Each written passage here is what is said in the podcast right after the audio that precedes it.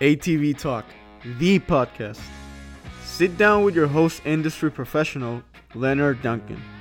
As the men and women from the ATV world bring their behind the scenes stories to life.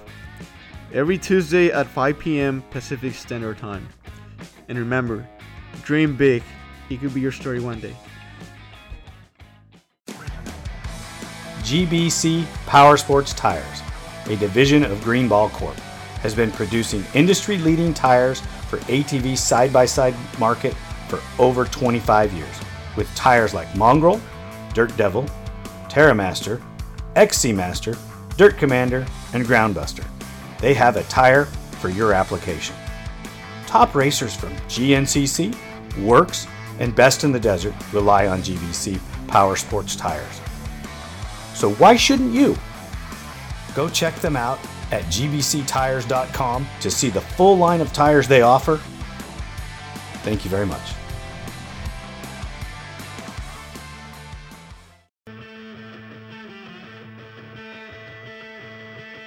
GPR Stabilizer, a leader in steering dampener technology, brings you the new Q5 Sport ATV dampener with better control and handling with an upgraded vane and seal system Go check it out today www.gprstabilizers.com or call 619 661 0101.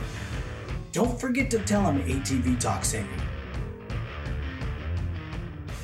William Yokley, thank you so much for coming back on ATV Talk. How are you, sir? I'm good, my friend. Uh, how about yourself? I'm doing great. Just uh, busy trying to keep up with the demands. Yeah, I hear that. I'm the same here. Uh, yeah, that's uh, I enjoyed enjoyed catching up with you the last show, and uh, it's been a long time since I sat down and uh, just talked about a lot of those old memories, and uh, had had a lot of fun rehashing it all. So we'll see what kind of trouble we can get into tonight. All right. Did you did you bring back a lot of bench racing for you? Did talking about some of that stuff? Yeah, yeah. It was uh, you know, it, it it's not every day now, you know, being uh being kind of I guess somewhat uh disconnected from racing really anymore with uh you know with uh with the family and with just everyday life uh with the new you know career uh, path of chosen and you know with uh, being in church on the weekends and it just there's not really a lot of a time to do anything else and uh and racing is something that it's uh it's kind of took a back seat for me now but it's fun to uh to, to, to bring all these old memories up and, and to hear a lot of things that you you brought up and, it just kind of uh kind of brings back some good old memories. So well I'm I'm glad and I'm I know that the fans are loving it because I still get requests for you to come back and like some of the other people that I'm still trying to track down uh, it brings back memories for me and and takes me places every time that I get to sit down and talk to a legend such as yourself. It, it, it's it's really amazing. I get uh, it, I, I want to say it's a fanboy moment because I get them all the time because I, I get to sit down and talk to guys that I, I got to race against you in the mm-hmm. desert. Mm-hmm. I mean, it really wasn't against you. I was more a fan watching you go by, but uh, you know, uh, we were still in the same class, racing at the same time, and uh, it, it, was just it was just an extraordinary, fun, fun time in my life. I never got to go race on the East Coast with you. You had to come out here on the West Coast, but that brings me to a big question that I have, and I've been thinking about it ever since the last time we talked. You were a master in XC racing, and you were a master in desert racing. They are 1000% different on an ATV. Can you get into the differences and how you did it? Well, you know, um, uh, it's a it's a pretty deep question, and I'm sure that there we could it, the more talking, there are more things we dig up. Uh, but I will say this: while um, you know, while they are so different, they're also so much the same in a sense of well every every every kind of race and especially off-road racing or anything i mean it doesn't do you any good uh, to start if you can't finish And just like they say, you you you drive for show, you putt for dough. It's you know how, how you gonna how, you got to play the game from start to finish, and and how you finish up is just as important as how you start. Actually, it's more important than how you start. Uh, but you know that's kind of not really very that's not a very specific answer so but as, as the mindset of it is uh you know they're they're very uh uh they're they, they are very different you know with the gncc uh, I, it, I, some of these things I take for granted because uh, I grew up. It's just things that become natural. You know, growing up, uh, everything I learn is from mistakes, and you know the uh, you just you just learn from mistakes. And and I don't know of any racer uh, who would ever say that that any different. Really, it's like you go out and you got to put seat time in, and and uh, you know you, you, screw up to figure out how not to screw up right? And you never know how fast you can go until you go too fast and then you cross that invisible line and you get a big mouthful of dirt and you know you're knocked into your childhood memories and then you you know stand up and realize oh i'm still alive. You know that hurts so then it's like okay i don't need to do that anymore. But uh you know with gncc it was um gosh it's it's really hard to explain you know and uh, it's you know, like I said, I've I've made so many mistakes, and I think when when um, we're going going up coming up in the lower classes, like when I when I started out, say lower class, when I started out in the B class and A, worked my way up, um, you know, I learned a lot. Uh, it's it's anybody, a lot of people can go fast, but not everybody can play the game, and you know, it's such a mental game, and and I didn't know that it's it's eh, not everything's won by muscle. You got to be you got to use your brain. You know, like saying it's uh you know it's like in the GNCC. You know, on a dusty day, you can't ride like a complete idiot because you're going to tear your front wheel off and break a wrist or something because you're going to hit a tree or somebody else. And uh, you know, on a muddy day or when you come up on those muddy sections, uh, you know, getting in a big hurry and just getting impatient and bailing off into a deep mud hole before you really take time to think about it, uh, it, it, you're going to take yourself out of the race. You know what I mean? There's all the different different scenarios, and um, and so really in you know in, in kind of giving your time to get into the race, and uh, you know it's a two hour race, so it's always you got to remember that, and uh, and then, so once you kind of settle in and as I got up, went up through the ranks, it was it was when I was in the pro class uh, that I finally every, each year we would go faster and faster and faster. So it's kind of edgy because you're going faster than you ever really had before, you know, in in, the, in that type of terrain. And but one day I realized I I was just relaxed, and for some reason I was just I don't know I was just relaxed. But that's when I really started going a lot faster and uh, so uh, there was a lot there was a lot to learn in the GNCC and and uh, um, you know whether I answer this question in a way that's real that gives everybody a real good clear picture or not but it's a it's a very in-depth answer and question.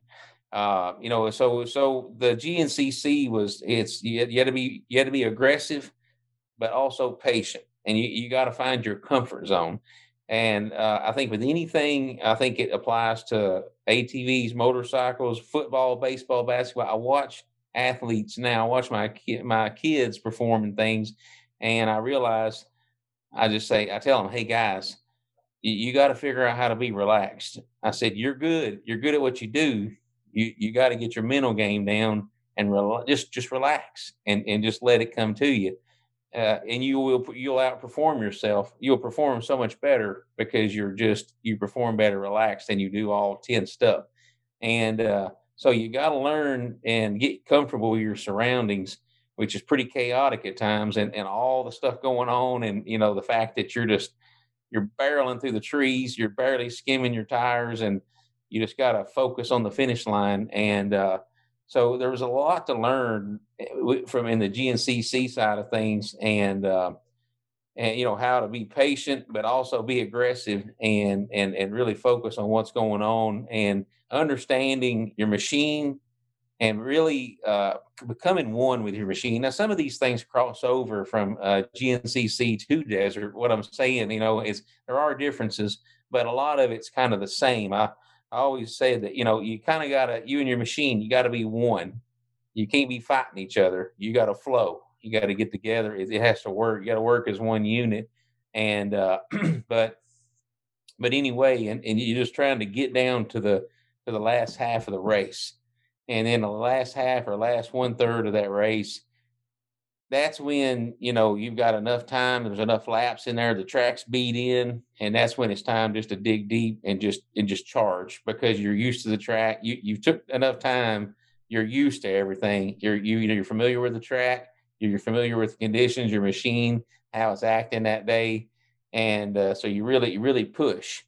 Um, you know that's kind of from a gncc side of things and then when you kind of go over to the end of the desert, uh, you know, one of the things, two things like the, the that's really a big contrast between the two is is the sand and the speed versus the the clay uh, dirt and the either whether it be tacky, slick, or whatever, and and also the width of the machine. One of the hardest things it was it, it took me to you know for me to learn in the beginning back in the you know ninety five on whenever I started racing in the desert was just because you cut your wheels don't mean that thing's going to turn. It's going to blow right through that corner, you know, out there out on the sand. So uh, I had to really get used to just throwing the, the ATV sideways and before I really even got to the turn and trusting it and, and learning to use the throttle. And um, uh, that, that, that was a big, that was a big difference between the two uh, was like, you know, how, how how do you how do you guide this thing? How do you maneuver in the sand versus versus the clay? And one of the other things that I learned the hard way, like I was telling you, all this stuff I learned, it was from from things that almost killed me. that uh, you know, when you're in the weeds, like in, in in back east, you know, and it's dangerous too. But sometimes, like you go around a curve, you'll drag your front inside wheel in the grass a little bit. well, I learned the hard way up Nevada you don't want to do that much in the desert because there's a big old rock out there about the size of a school bus hiding behind a bush. And you, are going to wish you never had drug your wheel off into those weeds. You know what I mean? Uh, but but but learning learning the machine and learning learning how the how it acted in the sand versus versus that other and just and and but but also what I was talking about earlier with the GNCC. Once I realized, once I figured out how to just be comfortable and relaxed and just let my body, my natural reactions just work. That same thing when I got comfortable in the desert, because it used to take me a little while, probably 20, 30 miles before I like really got rid of the arm pump and just kind of quit being so tense because of the speeds that, that, you know, you're constantly just running high rates of speed all the time. And, and it, but once I got used to that and was just like, well, as soon as I got on a bike, I was good with it that's when I realized I, I, found myself going so much faster uh, initially, but I was so comfortable, and um, it's uh, so it, it, was really um, I'm, I'm kind of like envisioning, you know, in, in, the day's race and just learning how to uh, make the thing float. You know, in the desert, you, you know, really want to keep that speed up and, and the momentum up to just float over things and and uh, you know just let the machine just work back and forth and you know, learning how to watch for the rocks and, you know, knowing that, you know, just because you can't see the rock don't mean it's not there. That sand usually gets pushed up on the front of the rock and you think it's not there. You think the rock's only two inches tall and it's about eight inches tall. you know? So, and that's, that's another one of those things. You never know what that feels like until you hit it. And then you're like, you're looking at the ground hanging onto the handlebars and your the bottom of your feet getting sunburned because that's the only thing pointed to the sun doing a Superman. But oh. so I, I, I don't think I really even answered your question, but I was trying to compare the two and think of uh, some of the uh, uh, characteristics of each, of how, in a sense, um, they both. When I when I said that's one of the similarities is you know it doesn't do you no good. You can come off the line however fast you want to come off of, but you, it's what happens in between. You got to finish the race. You know, it don't matter how fast you was. Nobody ever thinks about how fast you was, they remember how you finished. Right. And right. and I, have told a lot of people that it's a lot of, especially in the UTV world, you know, a lot of a lot of people could jump into the UTVs, line up on the front row, it never was really the same as coming up through the ranks on ATVs or motorcycles for say.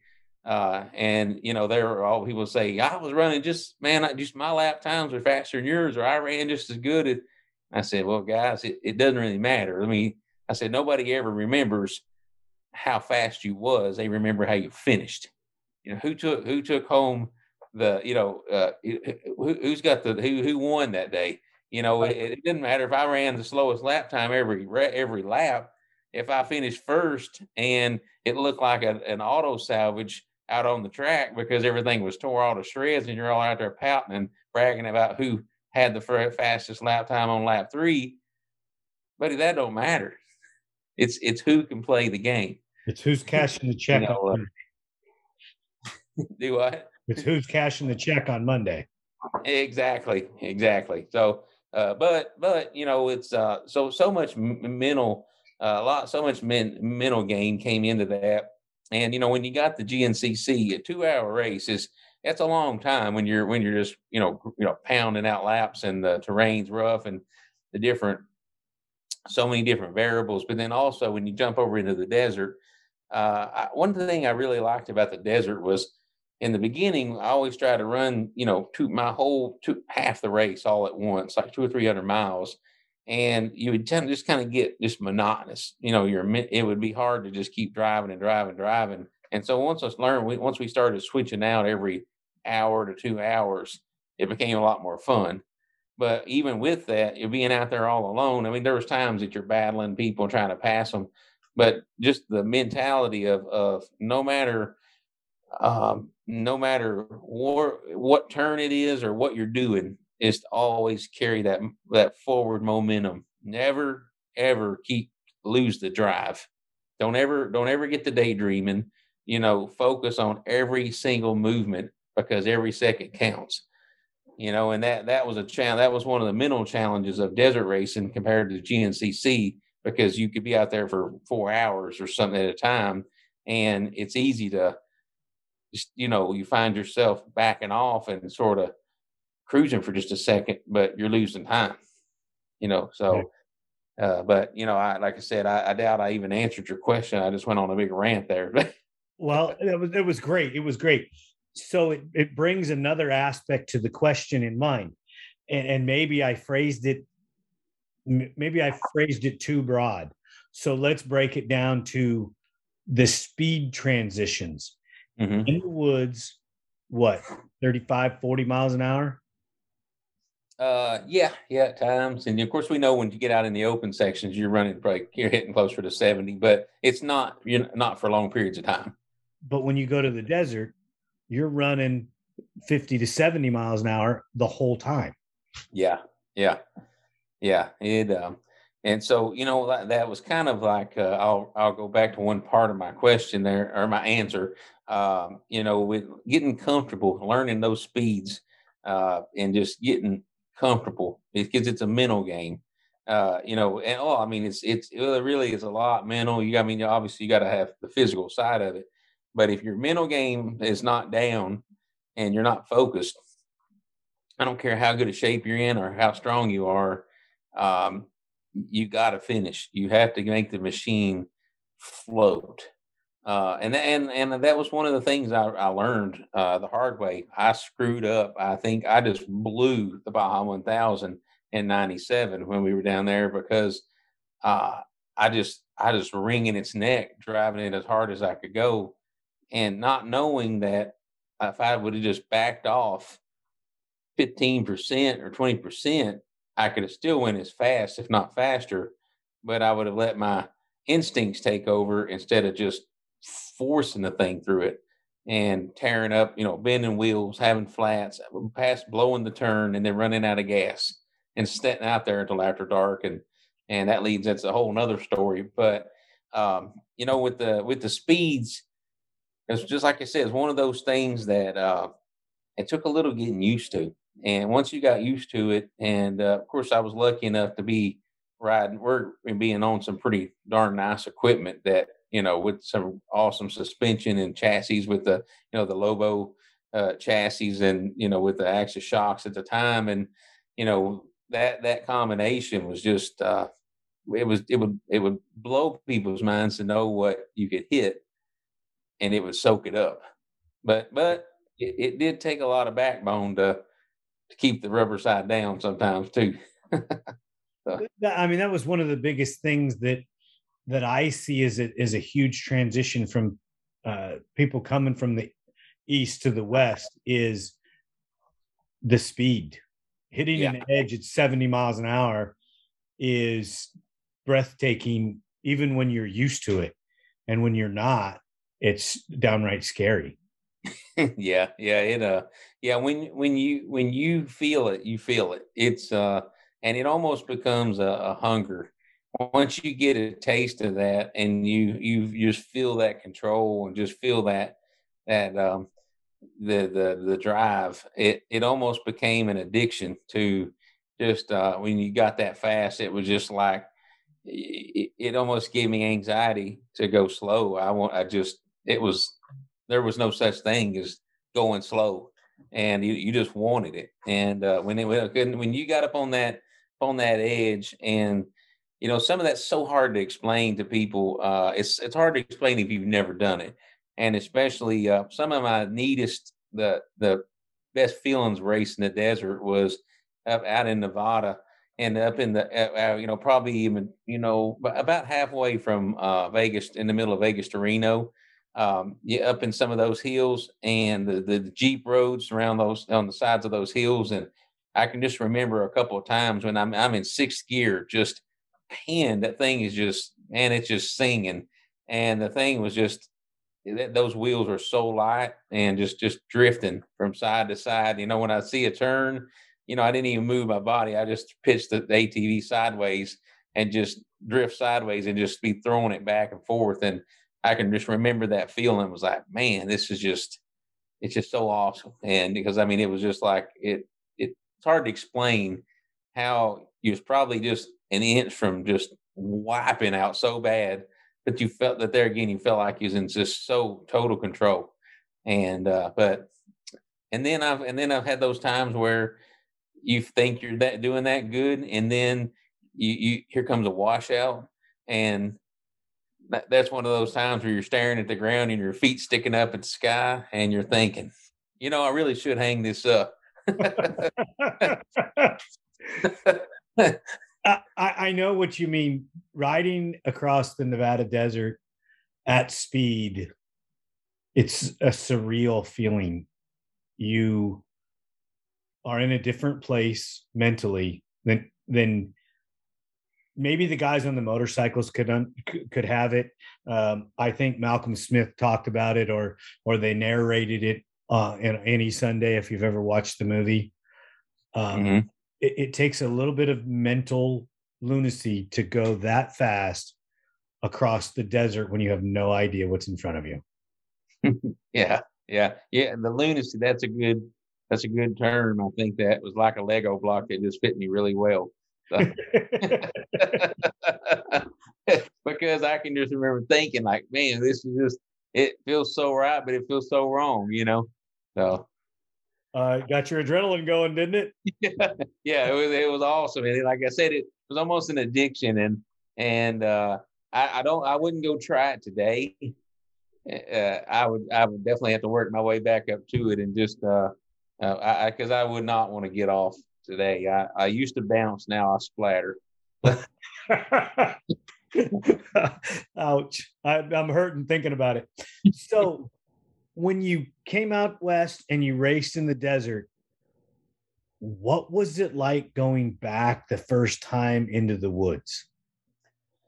You know, um, into the woods was always never. It just almost felt like I never left because I just grew up. That was that was where I grew up, and uh, and I guess I'd spent so much time there that it just it was just it was just natural you know it was uh like i said it as long as uh, the biggest thing was if you if you were used to an atv uh and it, that atv worked uh you know your every the, the tires all shocks everything that year the package that you had was was was dialed in it worked really good it just worked and uh you know the from like i said the mental now I will say this: uh, they both they they both um, complemented one another.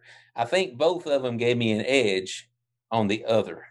Like in the GNCC, um, I had an, an edge at times uh, in the desert, especially when they would talk at the riders meeting about the tight section.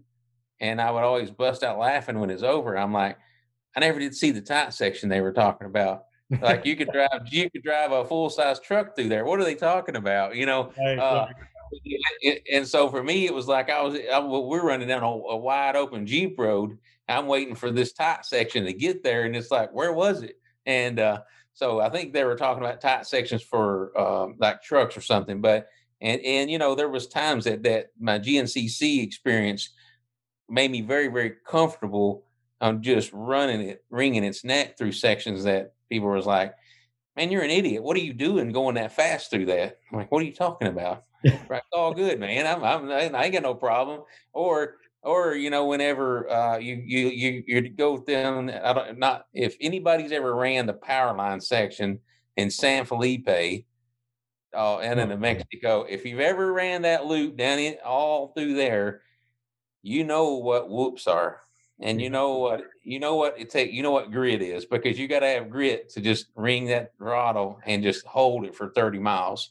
And uh, so when you come back to florida or wherever uh, you know some people may not be that comfortable in going that fast in the fast sections but you're used to it because of every you know the you just rode 400 miles of like you said through the nevada desert or you know mexico wherever and then you get you so so it, they both made me better a better racer in in both aspects i learned a lot from each one that crossed over at different times when it, you know it, it wasn't planned you just had that experience and the and the that you had that you had under your belt and it, and it just came into play a lot more than you thought it would so.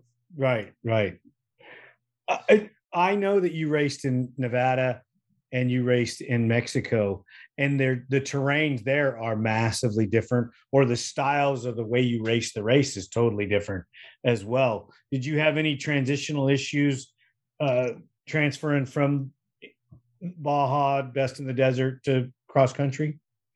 Uh not really. Uh it, the the biggest thing was just learning uh like Nevada was definitely a, a lot rockier than Mexico, and and in lot like in some places a lot more uh, rougher, like just the washed out, like choppier, rougher to rocky terrain in Nevada. I noticed at least down in the low desert. You know, when you got up closer to Reno, it seemed more like Mexico.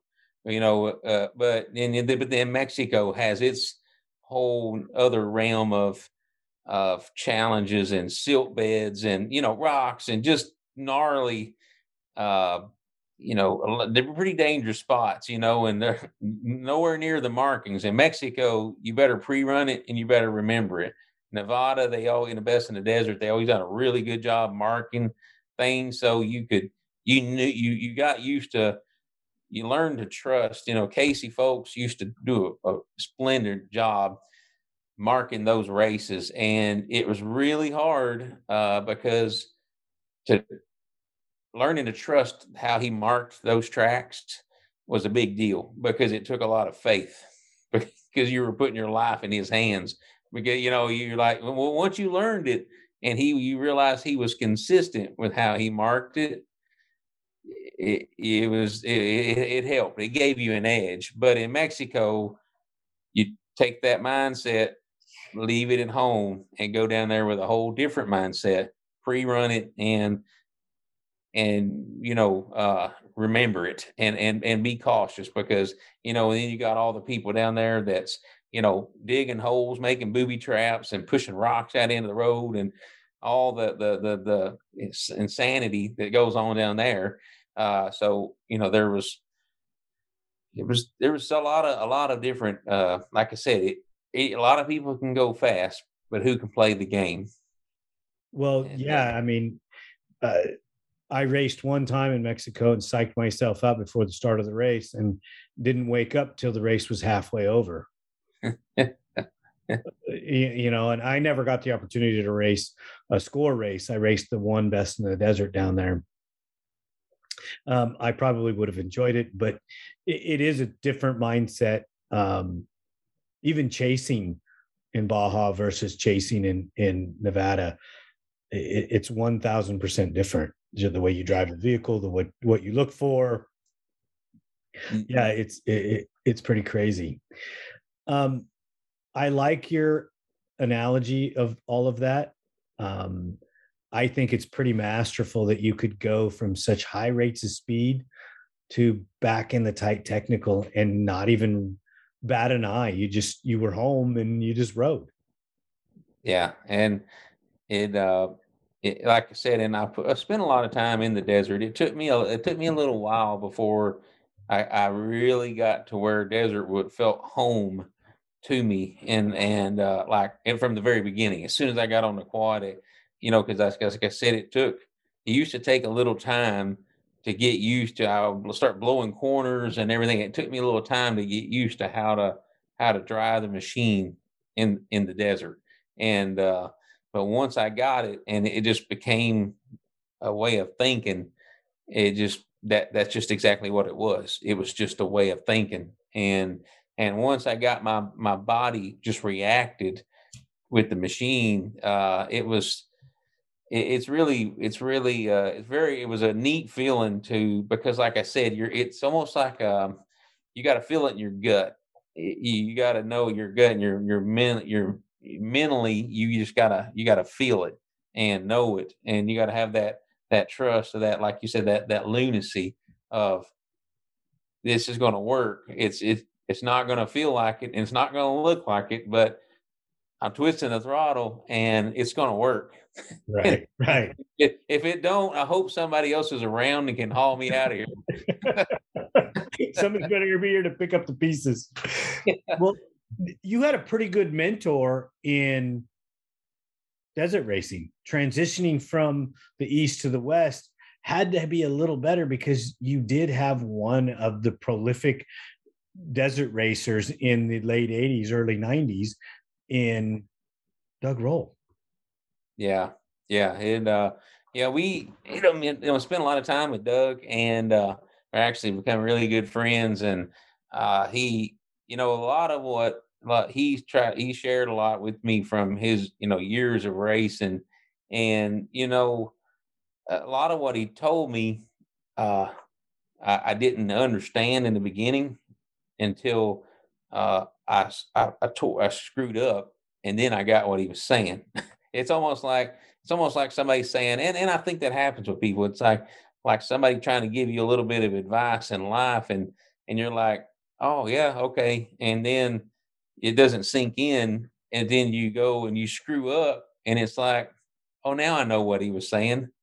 you know it it's like oh i get it. Now, now i understand. And and you know he like everybody else and me you know like I, I know he had to learn it the same way. And so trying and that that's always hard to take something in your mind taking what's in your mind and putting it in words and then painting that picture and planting it in somebody else's mind is a very very hard thing to do. And it's and you can put that theory in their mind but they got to have reality to back it up and pull them together in one. And most of the time that only happens with the mistake. And then right. it's like oh yeah it's like uh yeah that that, that soy sauce is great but put too much soy sauce on it it's not going to taste good. You're like what do you mean? That's so and then, then you put you know you eat a little bit too much sauce and you just ruin the whole thing but but like you know, I have these weird analogies, but uh, like you said, you know, Doug was it was really good to having him, and uh, for one, all the years he spent, it's always nice uh, picking up where somebody else has brought it to, and understanding you can't go that fast. I don't care who you are on the face of this planet. You, you know, the fastest rider in the world can only go so fast with a machine that will only do so much. Right. And, and you know, with, with everything that he learned and his brother Mike, and you know that with their experience growing up and being around, you know, their dad, you know, Warren is, an awesome guy, and you know, just very, very uh, savvy, and they just they they all grew up being able to be fabricators, you know, and, and being able to take, you know, their experiences in the desert and start adding, you know, you know, longer wheel, wheel travel, longer wheel bases, and making the machines more stable. Uh, you know that that was a big piece of the puzzle. And because without it, I remember, you know, pre-running on a stock 250R in 1997, and I had, th- you know, three gallon jugs of gas in a backpack and or antifreeze jugs, and that was so miserable. I had to, and I couldn't wait to use up gas where I could take some of that out and pour it in my gas tank and get it off my freaking back. But uh, but I remember pre-running on that thing and just running it wide open, you know, because me and Mike we were, you know, we were always talk, we were talking smack, and I went out run him. He's on he's on the KX 500, and I had no didn't stand a chance with that big KX 500, you know. But but we were, you know, kind of going back and forth. But I remember that that the the ATV just bouncing through the over the whoops, and then I got on the race quad uh, in '97, and that was the first time I rode a Lobo chassis. And you know, this thing's wider. You know, I don't know how much wheel travel it had. Had a tall seat. It just, it was just set up. And I can remember thinking, when am I going to get to that place where I was just kind of bouncing across those whoops? And I went through it all, and I'm like, where was that place at? And then I realized dude, that bike just soaked it up. It was just like a spider, you know. And uh, and I'm thinking, I'm like, when do I, when am I going to get to that one spot where this thing's going to bounce everywhere? There was no bounce.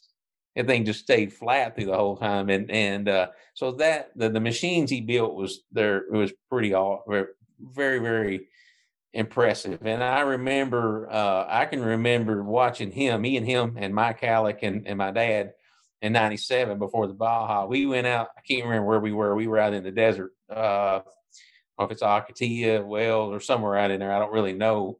but we were doing some shock testing and uh, and we I remember watching him. He went down the way down the road, uh, down the sand, the the trail, and he would coming back towards those whoops, and I'm just like, gosh, he's not letting out of it. He, he's going to wipe out bad, you know. And he would just come through those things, just wringing its neck. And I'm like, man, it just blew me away that he was going through those whoops that fast. And but that was what made me realize, hey, you, this thing it'll take it. Just just hit it. And uh, so that helped me watching. You know, you know, it, it helped me to watch that and because it it, it gave me kind of like okay i'm going to try that and then you try and you, you realize that you know as long as you're touching the tops of the whoops every life's good so just, just get up on top of them and, and just run it. And uh, so you know, I learned a lot from him, and and you know, he because he grew up out in the desert. You know, Adam, he grew up Southern California, riding his whole life, and and so I watched him some, and and you know, we get to talk with him, and you know, we like I said, I used to stay and spend a lot of time with him and his family out in uh, in Fallbrook, and so it was it, it's it's it was a really good part of my life, and and I'm very glad that I did it because uh, you know it taught me a lot. So. That's that's so awesome. So that brings me to another portion of the questions. We never got real specific last time I spoke with you. I want to get a little more in depth to some high points of specific races where you really had to use your skill set or maybe uh, pick out a season where uh, the things may not have went the way it was supposed to and, and you you really got in depth with uh, some skill sets that you had to develop hmm. Oh, that's about a 10 year long question, Lenny. Uh, so. Jump on in. yeah, it's uh what time is it? No, it's in uh but uh uh you know uh, uh I tell you what there was uh there's a lot of learning that goes into uh, life in general, you know, and uh but especially in the race programs. And uh you know I think we touched on it a little bit last time we talked um was you know sometimes you you're you know having some uh, uh, you know equipment you know you're always developing new equipment. And sometimes when you're developing something with a ton of potential it doesn't get taken out of the box at its at its peak. You know, you got to develop it to get it there, and and so I uh, there was a lot of a lot of uh, learn a huge learning curve went went into a lot of different years of switching machines. And and every time if I could erase the same machine for uh, every year that would have helped me a lot. Like what I'm getting at is eat for there was a few years there in the, the end of my career where you know it was like you know go from the 250R the Lobo chassis to the LTZ Suzuki onto the LTR Suzuki onto the KFX 450 and then the Polaris or Honda and then the Polaris I mean, it was just a constant, constant grind. But, uh, but with that, um, you know, it, you, you, when things aren't really going your way on the track, um, I can, I'm going to kind of relate back, kind of back to the GNCC uh, side of things.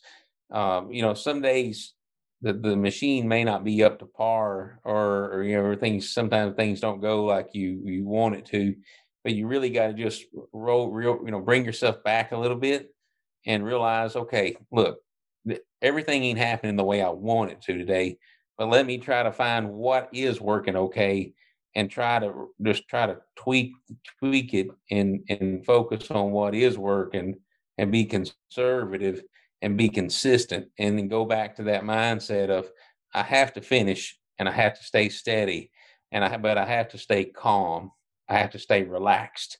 And and any time and you, you can relate to like even even in a day of work, and eh, like you go to work for a day and and uh, you know if your your things aren't you know things just ain't working. You know everything's you know falling you know not falling apart, but you know everything's just working against you. And you know if you get angry and you start throwing stuff, it doesn't help the situation. You have to pull back and just focus and do what you can do, do one piece at a time. And racing was a lot the same way.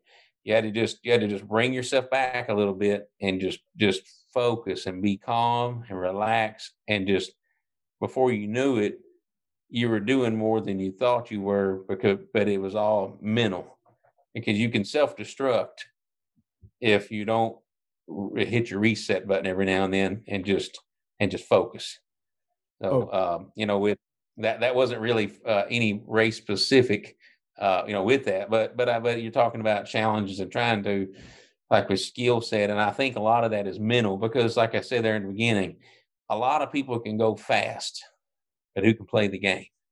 Right. Do you have a, a situation or a race in in specific that comes to mind that uh, um, that was yeah. challenging? Yeah, you know what? I when, when saying that, there was one year. I'm trying to think when it was. I think it was 2004 Ironman. I think that was one of the years that uh, that was one race that that it, one of my better days. So it started out. You know, I'm out there. You know, we're racing, and I, I think I'm running seventh or eighth place or something. I wasn't nowhere near where I wanted to be. Right, I was kind of closer to, to 10th place than I was first. So, and I wanted to be up for more like run, running with the front pack, but things just wasn't working. I couldn't force it to work. Uh, it just, it just didn't feel good that day. Uh, I, I just, the more I tried, the harder I tried, the further back I went.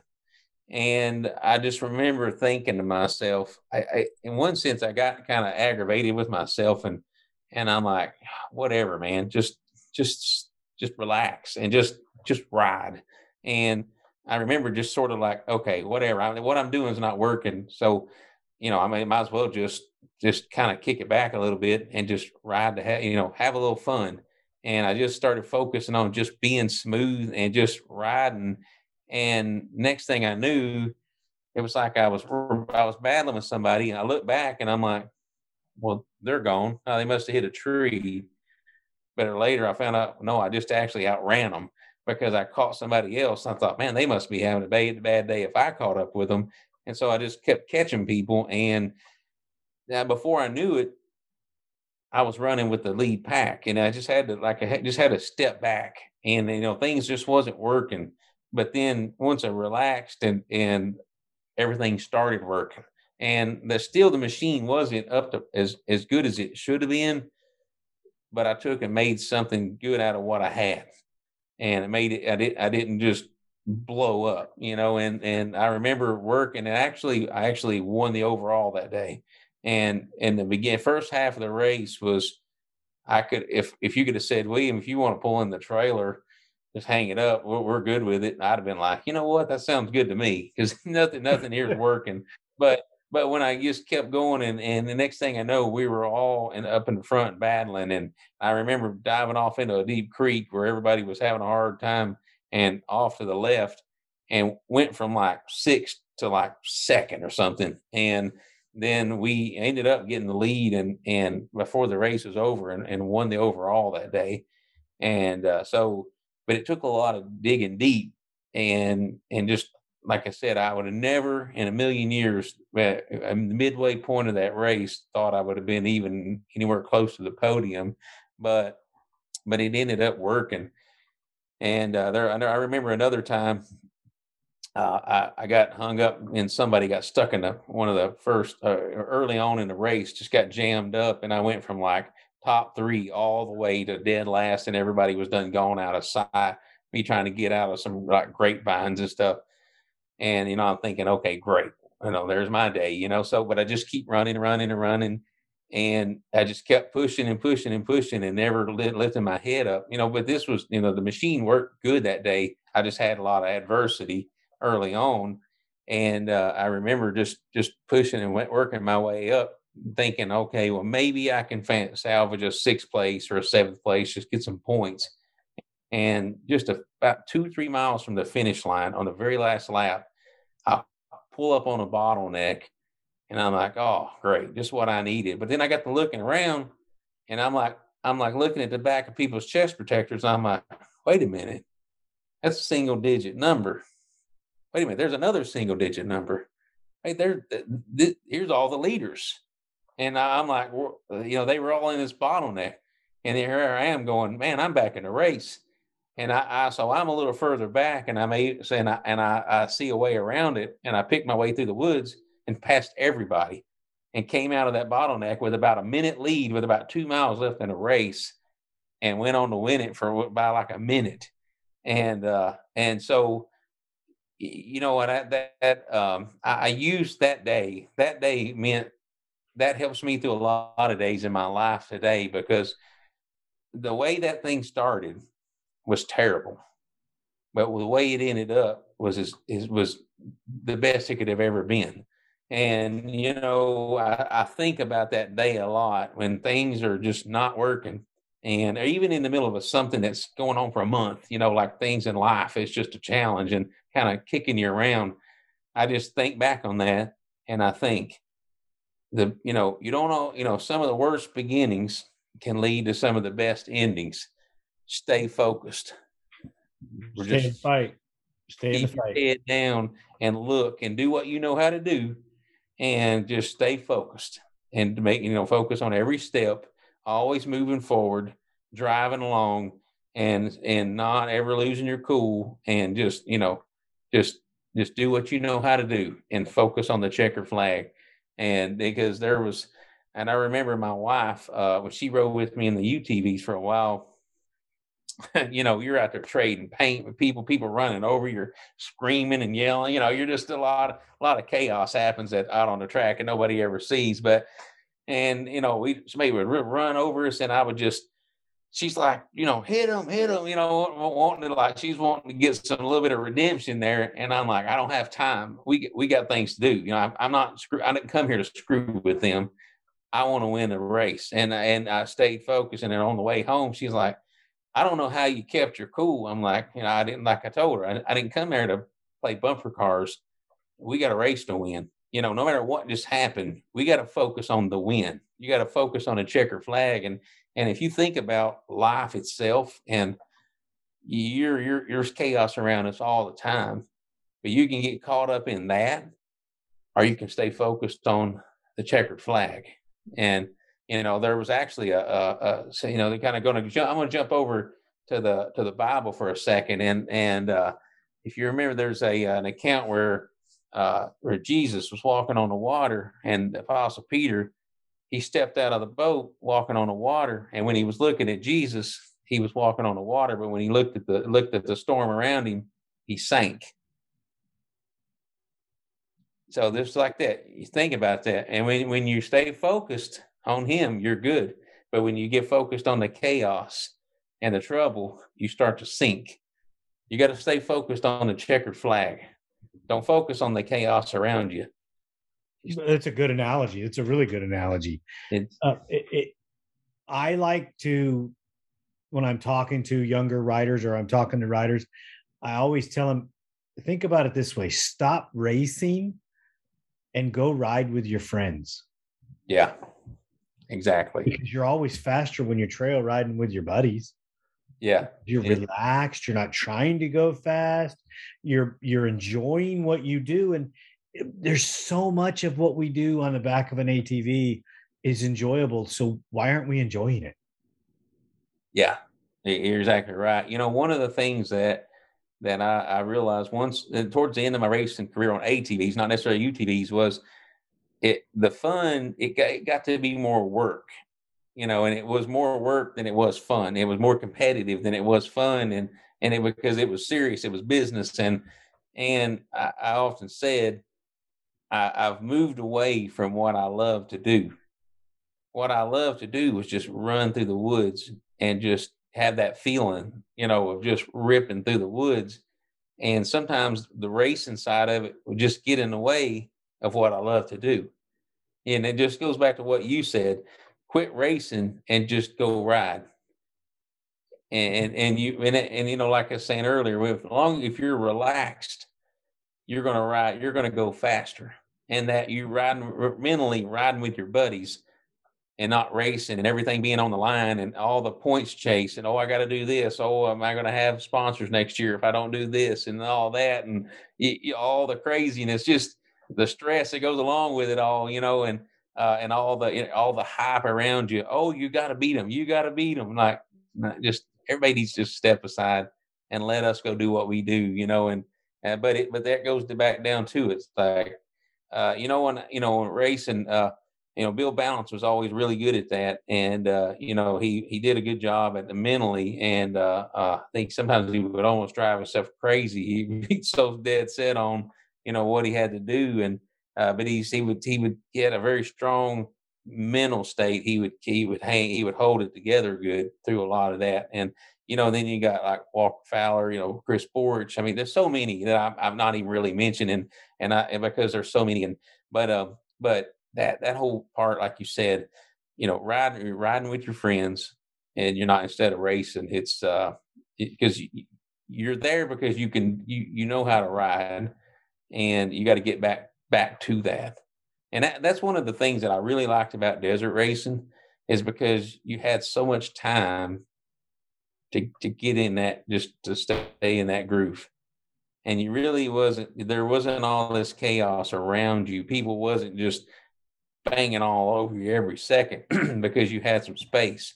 You just had to focus on the terrain and just and just tear it up I like the the solo feel of the desert, and I also was scared to death of it.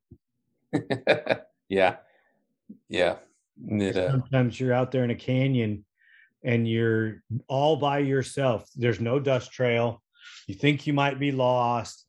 You're just about to the point where you're going to turn around and you see a course marker and you're like, "Oh, oh, that's awesome." And you and you you get that revitalization that it's okay to keep going. Yeah, at Mexico, that uh, you know, sometimes you would go 30 miles without even seeing a marker, and you know that's a long time to wonder, am I just driving off into no man's land here? You know, and then you're like, everybody's going to be mad at me. I've screwed up the race. They're gonna, uh, they're gonna like, did I even, did I, was I paying attention pre-running? Uh, you know, one, I, I tell you, one night we, I was on Lake Diablo uh, the, in 1997, the Baja, where I, I really, I just blew it.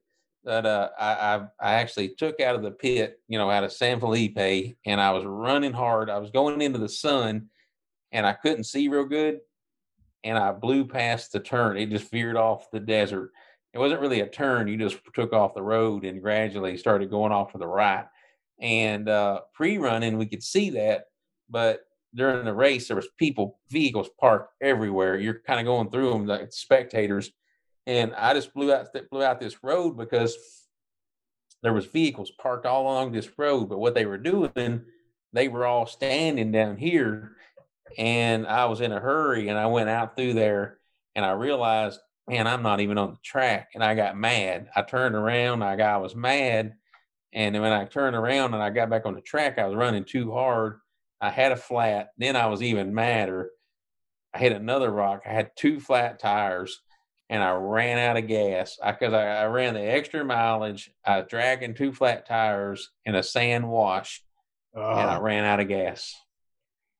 And there, there I was sitting and I had plenty of time to think about it because I was just sitting there and, you know, uh, but anyway, I was on. It was almost dark. I mean, the sun was down, and I'm and I'm thinking, okay, I'm spending the night here. So I kind of started digging me a little hole in the sand, and and I'll just tell you, everybody gives you those stupid little space blankets to put in your fanny pack.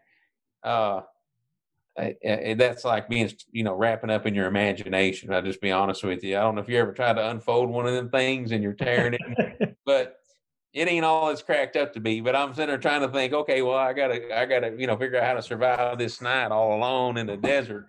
Uh, and this this chase truck comes by, this chasing. They're trying to find their truck, and they stop. They're like, "Hey, man, are you okay?"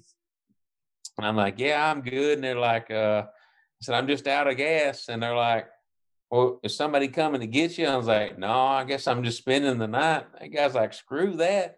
He said, I got some motor oil and gas here. I said, dude, I'll try anything.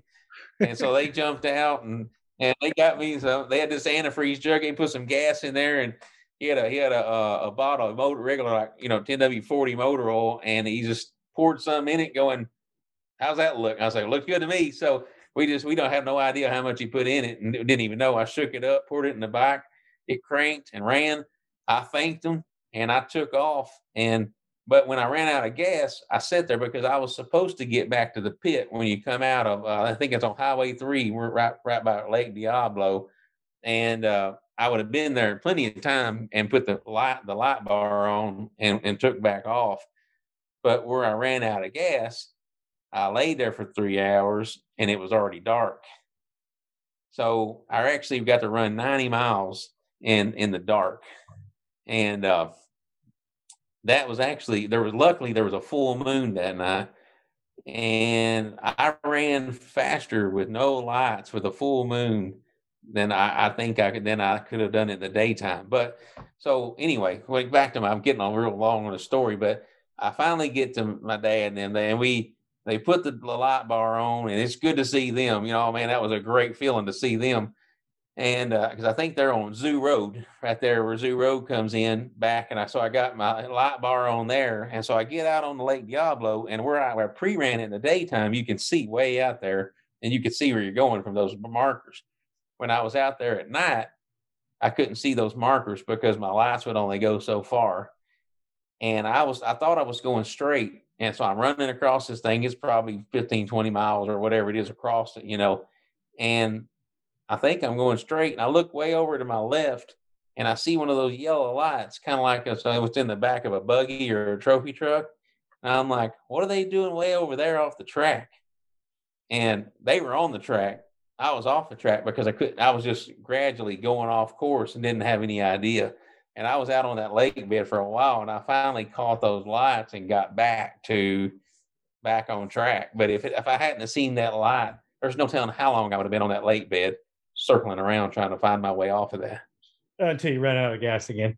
Yeah, exactly. So yeah, I don't know. I got off. I got off on a big tangent there. All that, all those memories, they just come back to you, you know. And I, I forget about all the things that you just that are stored away in my mind that that you experienced down there. And it's just like, man, people just wouldn't believe it. And no, just an everyday thing down there. Oh, totally, totally. Nobody, nobody believes the stories that, that we can tell them from whether you're a chase guy or whether you're a, a racer. The, the experiences in Mexico are phenomenal. They're just it's, yeah, it's it, amazing. I think it, I think the the chase and the chase truck business always were. I, I think you I always felt safer on a racetrack than I did chasing. we'll get into that conversation one day. yeah, that could get pretty lengthy. Yeah. I know I scared more than one racer sitting in the passenger seat, you know, but uh, my job was to get them to that spot. Yeah, exactly. I, you may have to talk to my dad about that because he drove the truck. I he, I was always with him. So, and uh, hey, I didn't I didn't get paid to miss a pit. Yeah, yeah. You know, yeah. they, they were on me, and and I I worked a lot with uh, Craig Christie. This is after you probably retired, um, and the deal was you have to be at this point at this time. I don't care how long the line is. I don't care if you get lost. I don't care. You still have to be at that point at that time. and uh, I never missed. Yeah. Very, very, very lucky. Very fortunate. Yeah, no, no, no taco stands in between pits. you know, don't no stopping and getting tacos in between pits. no, because you'll miss your pit. yeah, yeah. You, you you you'd be fired. You'd be selling tacos to make a living. oh, oh yeah. And the, the after this, the team skins you for not being where you're supposed to be. William, I want to thank you. That, that this was an outstanding conversation, and uh, we touched uh, on a lot of the topics that I wanted to uh, to get to. I really appreciate your time. And as always, I want to invite you back to ATV Talk so that we can go over some more in depth cross country racing. Yeah. Well, Lenny, I appreciate the time to be on here. And uh, uh, I, I, get pretty long winded sometimes and I get off into the weeds a lot talking about this stuff, bouncing from one thing to the other. So it's, uh, it, it's hard for me to give a simple answer. You did great. You did great. And I appreciate it. I have one more question. Um, totally off topic. What do you think about the AMA putting Gary Denton in the Hall of Fame? Uh, uh that was pretty cool. I've uh, I seen I he uh I seen that on online the other day, and uh, that was that was pretty cool. Uh, I, will be honest with you, I didn't even know there was a Hall of Fame. I'm like, oh, there's a Hall of Fame. Well, that's neat. So, uh, but uh, you know what? I think Gary uh, he won a lot of championships, and uh, he uh, he did he, he he won a lot of races, and he he was definitely dedicated, and they had a pretty, really good race program around him for a lot of years, and uh, so I know it had to be a pretty special time for him, and uh, so I'm uh, congratulations to him for for that. So I'm sure that I'm sure there was a lot of bench racing going on there. I seen a lot of the pictures. I I thought, yeah, I'd like to hear a lot of those stories, and uh, because I was there doing a lot of it, I was just a kid, you know, when we wasn't uh, trying to throw trash cans out on the in parking lot of the hotel or something as a kid being stupid. You know, we were at the you know at the races and stuff, but they were all racing. Well, I was just a kid running around at that time. So yeah, it, it's a pretty amazing story, and uh, Gary's one hell of an individual and a great racer. Um, but that, that, that's pretty good. I didn't know you didn't know there was a Hall of Fame. uh, that stuff always happens in California. I'm out here in the hills, you know. So oh, that, you're not out in the hills. you, you have a civilian job, don't you? Uh, it, yeah, I do. I, I, I, you know me, I like carrying on. So, uh, but uh, yeah, we're good. It's uh, but yeah, I, I, the uh, but yeah, it's been real, Lenny, and uh, I always enjoy. Uh, I, I I'm glad we got to catch up because you know, uh, you know, we all know life's speeding right on by, and you know, every now and then we we we hear some bad news about somebody we knew that's you know no longer with us, and you know, we we all take life for granted. And those days, like you were talking about, there was a lot of years that uh, we knew they were fun then, but we didn't know how fun they were until now. And uh, we were just really, really fortunate to all go through that. Nobody be really seriously hurt or, or killed and uh, you know of everything we did and, and being able to sit here and talk about it and reflect on it it was a it was a pretty special part part of life and it helped mold us and craft us into who we are today exactly well said well said william again thank you so much for having a great evening uh, and, and a great talk with the with us here at atv talk um, i will be reaching out to you again to come on the show uh, because i have a whole nother concept of things that i want to talk to you about but uh, again, thank you so much for coming on. All right. Thanks, Lenny. Take care. That was awesome, brother. That was yeah, awesome. Yeah, that, uh, it's uh, I, I, I, I'm uh, it's sometimes hard for me to answer a question and and uh, really give you the answer you're looking for. You know, as far as like the the information and and uh, is it's so much. You know, like I said, it all it's hard to take your mind and put it into words. you did it, it was incredible. It was great. That is exactly what I'm looking for for a conversation with with people.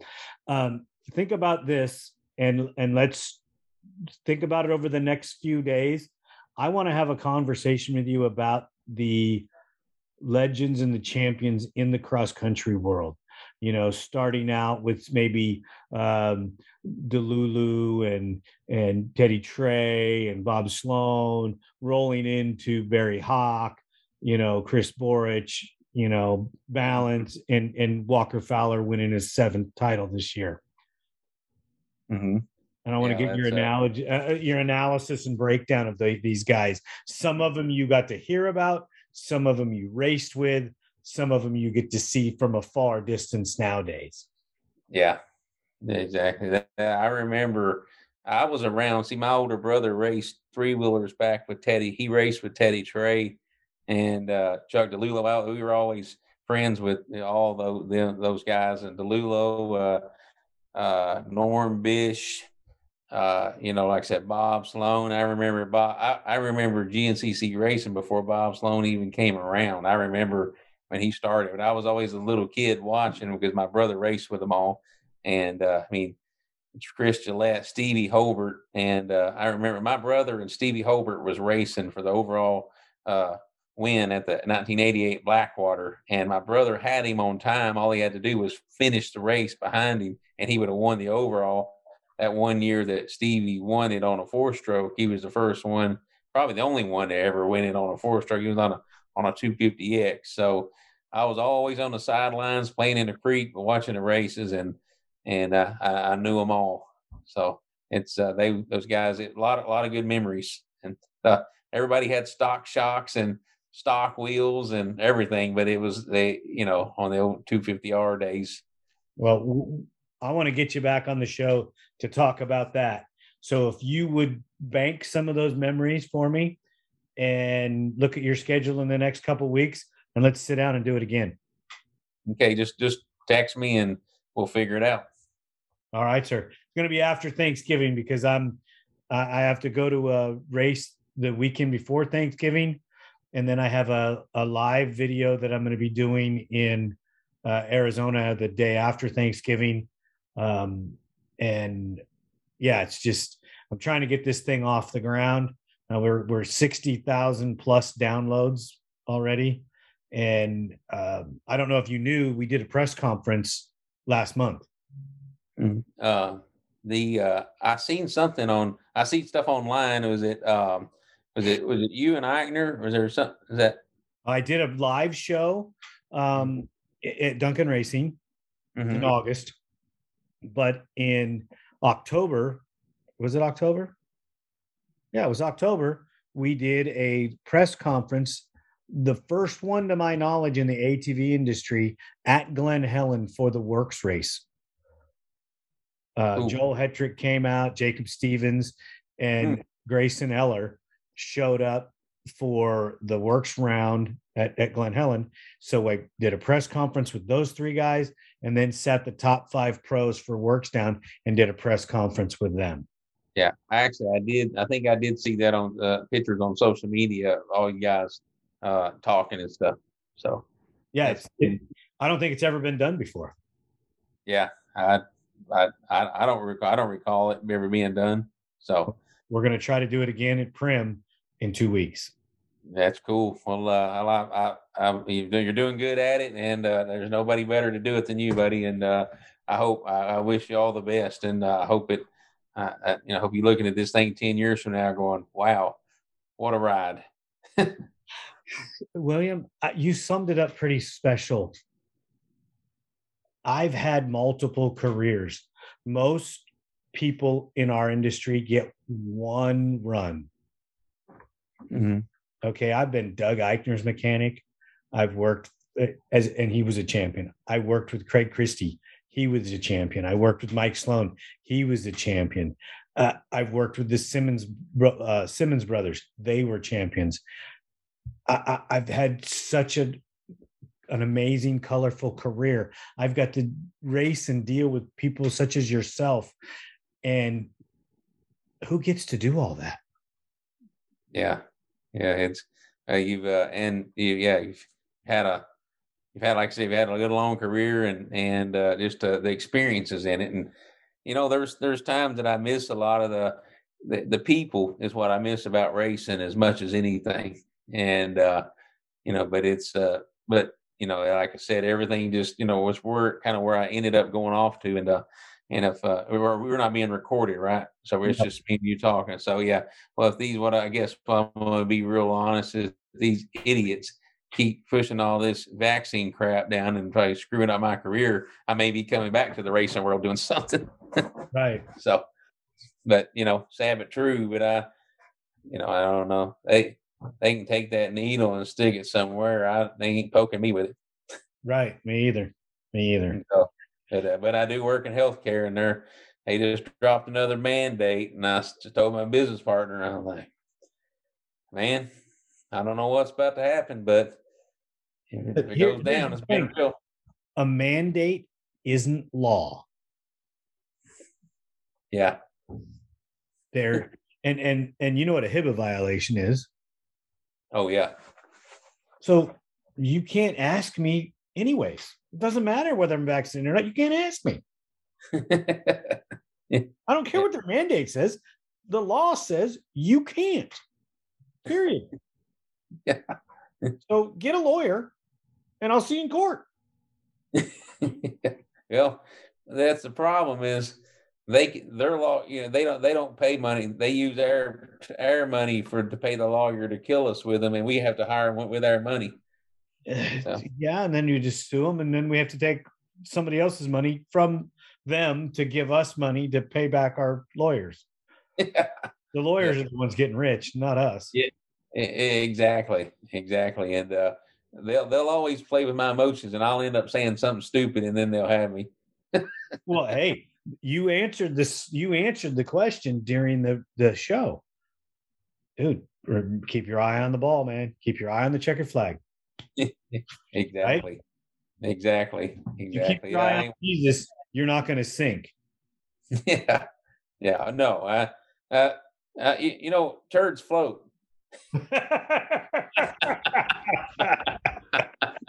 oh. All right, I'll give you that one. I'll give you. Hey, hey, that's one good. Thing. That's that's one good. That's one plus there. So exactly. And somebody asked me one time, they're like, "Why do you beat yourself up all the time?" I said, "Because I'm the only person I can smart off to, and I don't get punched in the face." right on, right on. Exactly, exactly. Oh, brother, it was a lot of fun, William. It's always right. a lot of fun to talk to you. Same here. Uh, Tell everybody said hello. I will. You get some rest. I'll be in touch after Thanksgiving, and we'll sit down and talk about the co- the cross country memories and the history. The team here at ATV Talk would love your feedback. Please email us at hello at atvtalkpodcast.com. Brought to you by Take Two Custom Tees screen printing experience that is dedicated to quality and customer service every time.